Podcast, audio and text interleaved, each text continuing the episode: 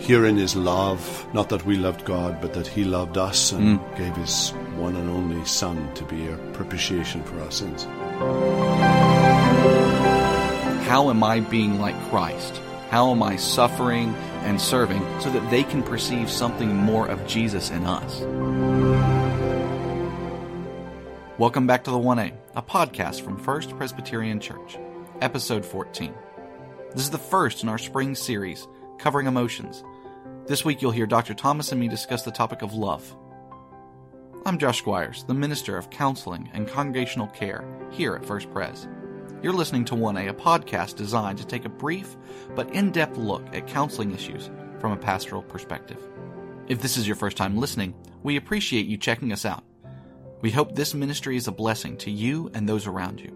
For more information, you can check us out at our website, which is firstprescolumbia.org forward slash 1A. That's firstprescolumbia.org forward slash 1A. You can find all our episodes there, as well as links on how to subscribe. If this is a ministry that you enjoy, then we appreciate if you would subscribe using the application of your choice. You can use iTunes, SoundCloud, or Stitcher. While you're there, leave us some comments. As we increase the number of reviews and comments, it becomes easier for others to find our podcast. Just earlier this week, I heard someone discuss the impossibility of defining love. Well, if that's true, then you get to hear Dr. Thomas and I take on the impossible. In this episode, we try to define what the Bible means when it uses the word love, whether or not it's loving to correct someone, and when love transgresses into lust. Now, let's get to our episode.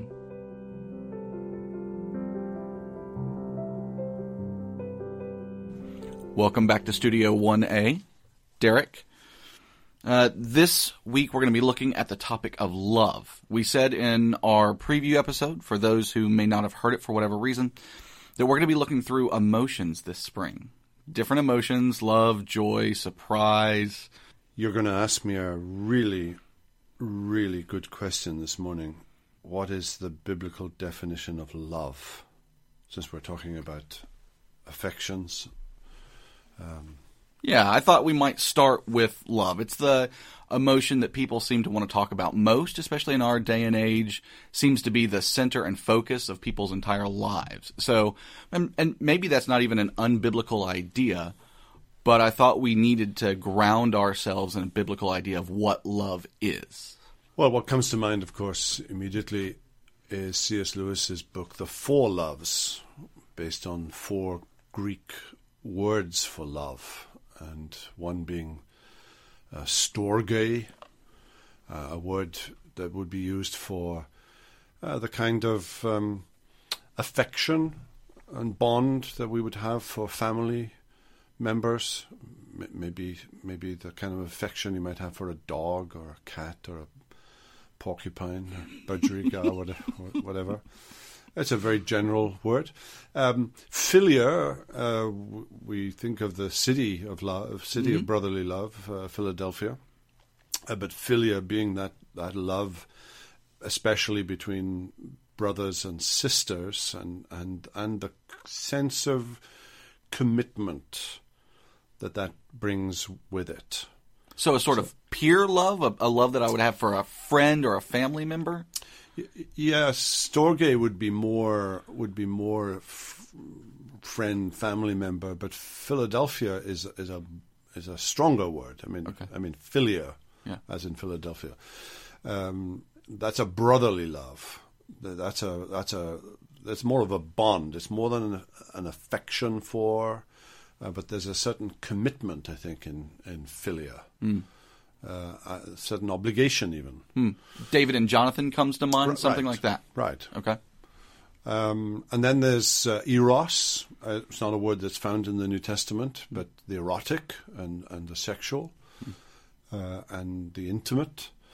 Um, and then the the New Testament word, uh, agape, or, or you know depends on where you put the emphasis Agape. on the syllable here.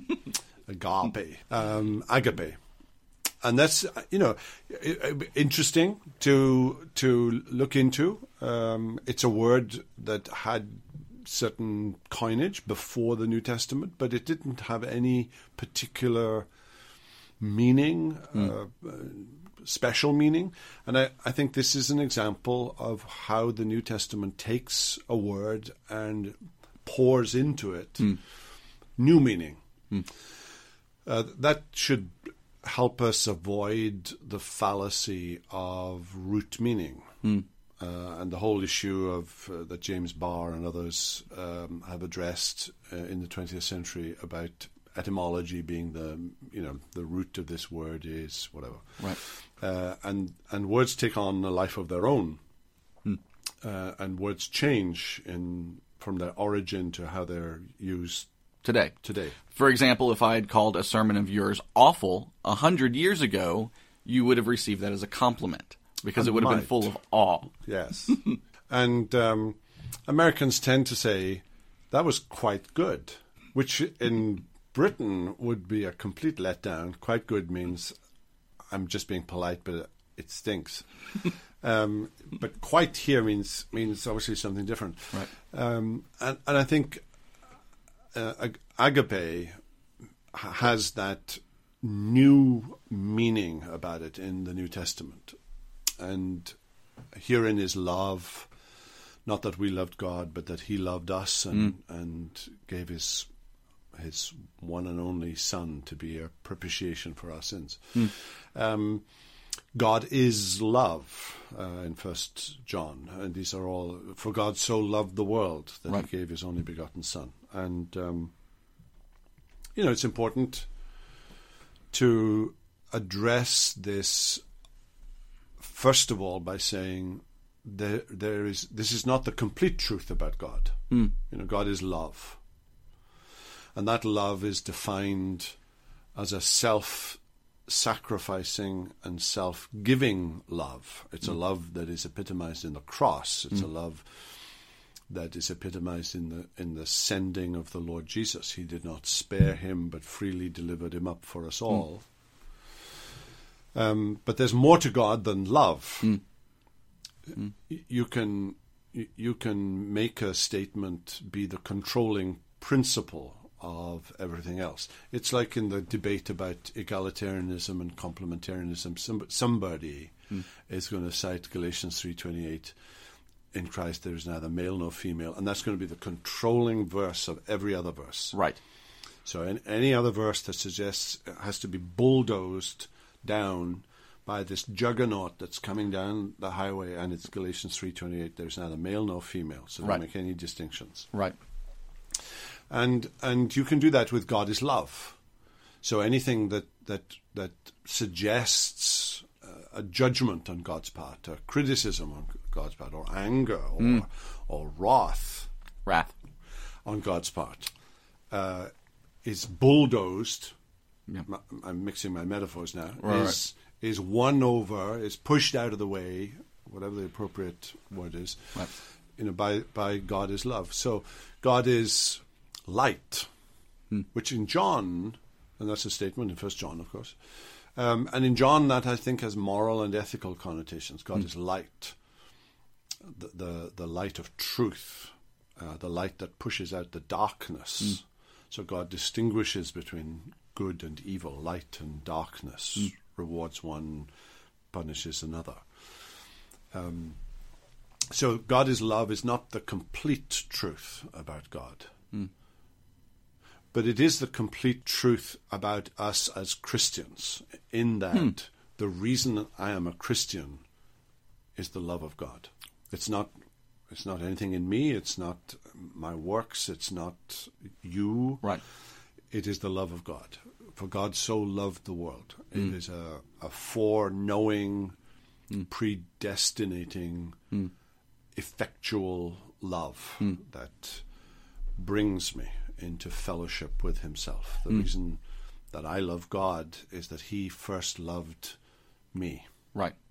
You know, when we think about the love of God, there are models of it and there are descriptions of it. There's Right. the wonderful description of it in 1 Corinthians 13, and then there's the model of it in John 13, the hmm. foot washing. Hmm.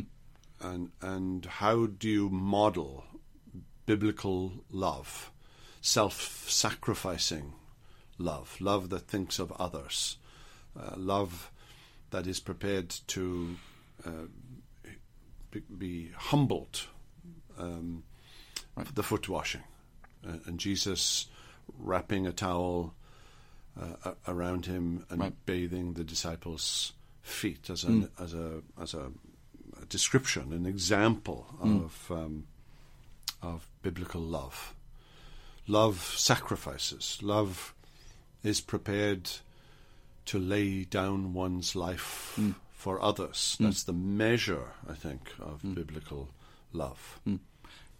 I, I do think agape, self sacrificing, self giving love, is what defines Christ likeness. It therefore defines what holiness means. It defines mm. what sanctification means. It defines what consecration means. Mm. What is the controlling principle mm. of uh, our conformity mm. to the image of God? And, and it's agape. It's at the heart of God, at the very being, central core, mm. the central plexus of God. If I we're in Star Trek. That's right. Where um, where no theologians have been before. Right. Is is is love is agape.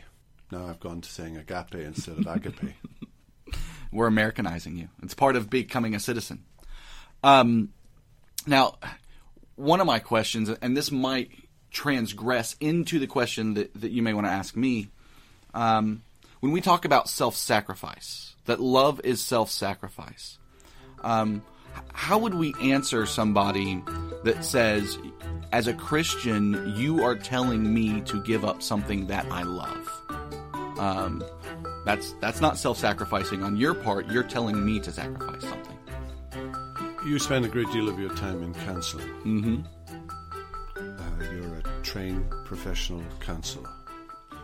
You see people and meet people all the time whose lives are misshaped, distorted, because essentially of a me principle. Mm-hmm. Mm-hmm. Not, not. I'm not saying in every instance, but sure. a, a, great deal of right. the problems people face is caused by living for oneself, living f- for one's own expectations, one's own fulfillments, expressing emotions in a certain way to display and fulfill maybe some needs of our own. Right. Isn't that isn't that the case? It is. In fact, um, the very first article that I was asked to write for Desiring God John Piper's website was what was the biggest counseling problem that you see in the room? And my answer was pride. Pride is the biggest problem that I see. Is that and that that is not universal for sure. Um, you and I both know people who end up in counseling because of some crisis that they themselves didn't put themselves in. Uh, the recent flood would be a good example, where I've seen families and individuals who are struggling to deal with the results of that. That's not a pride issue. But a number of times people find themselves in counseling and they're always pointing the fingers outward. They're always saying, My spouse is the problem, my child is the problem, my job is the problem, my boss is the problem but they won't look inward. And so I think it is a measure of our love for them that we're able to tell them that they don't need to look inward anymore. They need to look to Jesus. They need to be found more and more in Him and see what He is telling them they should be doing with their lives, not trying to tell God what He should give them in their lives or, or what it is that they believe would fulfill their lives. And actually, here I find helpful uh, the example of Christ with the rich young ruler. That when Christ is with the rich young ruler, he can use the word love, or, or, love can be ascribed to him. It's not; it doesn't come directly out of the mouth of Jesus, uh, but it's described as loving him and then telling him what you lack is this right? So he can actually look at the rich young ruler and show him his weakness and show him what he's lacking, and that is an act of love. It's it's not a lack, uh, or it's not an act of uh, anger or hate or being overly critical. So holding one another to some biblical standard, and, and I really do think that if if you want to look at love from some sort of ethical perspective, like what should we be doing? It's the Ten Commandments. The Ten Commandments are an expression of love. It's it's it's it's God's plan for how we should love one another and Him. Right. Doesn't John say in First John five? You know, by this they will know that you love me, that you keep my commandments. Right. Or or words to that effect. Right. Um, and uh, the accusation here in the room, I guess, is that if you make a judgment call, if you call out sin, mm-hmm. if you insist upon change of behavior, repentance, right, that you're being unloving, right, right, you're being judgmental, and judgmental is always an unloving quality, right. So parents are not supposed to correct their children, right. Um, s- spouses are not supposed to call out wrong behavior right. on the part of their partners. Right. And you know, this is this is tricky though because you also walk up to that line where it is how, how am I calling you out on your behavior or your sin and yet not so focused on you and your behavior that I lose sight of myself that I lose sight of and and by that I don't mean lose sight of myself and what I want I lose sight of myself and my own sin. That I need to be mortifying my sin. I need to be killing my sin in as much or more than I'm trying to point out your sin to you. And it's not it's not an either or. It's not either I sit over here and I'm the one who's always correcting you or I'm always the one trying to correct myself. It's a it's a both and. We live in Christian community. We need to be able to call each other out and we need to be able to receive that sort of feedback. What, what's given rise to the notion that I deserve to be affirmed rather than judged hmm. and corrected? Wow, that's a great question. I mean, I think that's probably a question that people continue to try and answer from multiple avenues a sociological avenue and a psychological avenue. Um, and I don't know that that we have complete answers. What I do think is there's a heavy influence, or there has been a heavy influence over the past couple of decades about self-esteem psychology. That we need to get everyone to feel like they are winners, that they are doing the very best that they can, and that any critique or criticism it only inhibits them. It really is kind of a humanist philosophy here that without critique and without the negative effects of society, humans would grow up to be these perfect flowers, which is which is the opposite of what we would believe because of total depravity. We say that you have something in you that deforms you, and that's original sin. And the only thing that can help you do anything other than be deformed is the gospel. So I think there's the self uh, esteem psychology that has had a large effect on how we look at people and there are studies out there that will talk about encouragement is more effective than critique. Uh, that encouragement tends to be give you longer gains. So a critique can stop a behavior immediately, but encouragement tends to be something that has and fosters behavior over a long term. Well, there are models in coaching in sport, or there are models in leadership. Right books on, on leadership and so on that suggest that, that that you should be positive rather than negative, affirming rather than condemning, right.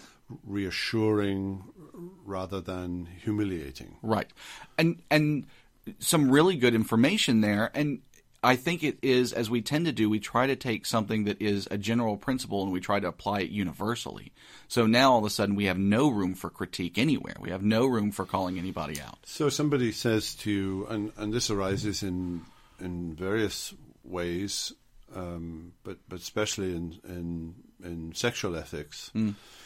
You know, I have these feelings for whatever, right. whoever Right. Uh, Someone not my spouse or. Well, yeah, and maybe somebody of the same sex or somebody of the opposite sex, or it may be, I mean, it may be a porcupine. But, right. But, but I have these feelings for them, and these yep. feelings are neutral, and and you're coming in, you know, hot and heavy and condemnatory. saying these feelings are inappropriate. And on, on what basis are you doing that? Why is that not? You know, the accusation is that that's unloving. Right. And I would say that that is where we always take our leave from Scripture. Like it, it's not that I can tell you from my intuition or my heart what you can or can't do. We're always going to go back to the infallible Word of God and search it out for truth. Um, it's funny how often I see people in the room who have these feelings, usually for someone not their spouse they're married they they've started some emotional relationship. Sometimes it's same sex attraction. And they come in we talk through what the the lord says clearly in his word. Where is it okay? Where where are the places where sexuality is affirmed? Sexuality is affirmed always in the marriage between a man and a woman when does love become lust when does love become lust that's a good question I want to answer the question that I asked. When does love become lust? Well, it, I, it brings us back full circle to agape. You know, not love, just eros. Well, a, a love that is self-fulfilling, as opposed to a love that is fulfilling for others. A, mm. a, a love that's taking rather than a love that's giving. A love that sacrifices, or a love that expects to get right. and receive. Right and and I do think that that one is lust and one is and one is loving, whether that's in affections or whether that's in sexuality or right. whether that's in in um, relationship to to um, to to others in any in any sort of capacity. Right. Agape here is a is a defining issue for us. One sacrifices one expects to receive. Hmm. That's a really good point. And and I think in marriages this is where the rubber meets the road, where when marriages come in to see me, it's often about my spouse is not doing what they should to fulfill me. And there's no back and forth about what am I doing to fulfill my spouse? How am I being like Christ? How am I suffering and serving? Not that that's what marriage should always be about, is suffering and serving, but there are seasons that we suffer and we serve for our spouse so that they can perceive something more of Jesus in us. And what a wonderful opportunity that is for us to display Christ to our spouses. Um, and when people don't have that, and good marriages do this, good marriages go through times when, by bits and pieces, they begin to focus on themselves rather than their spouse. And when, when people realize that, the, the moment they begin to realize that they are focusing on themselves and not their spouse, you know, that's the time to repent and ask for forgiveness and be like Jesus to them. And that sounds like the perfect spot to conclude. You've been listening to 1A, a counseling ministry of First Presbyterian Church. We encourage you to listen to all our episodes, which you can find on our webpage at firstprescolumbia.org forward slash 1A. That's firstprescolumbia.org forward slash 1A. You can also check us out on all your favorite podcasting applications, such as iTunes, SoundCloud, and Stitcher. If you like what you've heard, then subscribe. Also, don't forget to tell your friends and family about us as well. If you have comments, questions, or issues you'd like us to wrestle with, contact us. You can reach us at our email address, which is 1a at firstprescolumbia.org. That's 1a at firstprescolumbia.org or via our Twitter account, which is at 1A Podcast. That's at 1A Podcast. Or by phone, 803 281 1795. 803 281 1795. For Dr. Thomas, I'm Josh Squires. We look forward to seeing you next week. Until then, thanks for listening, and God bless.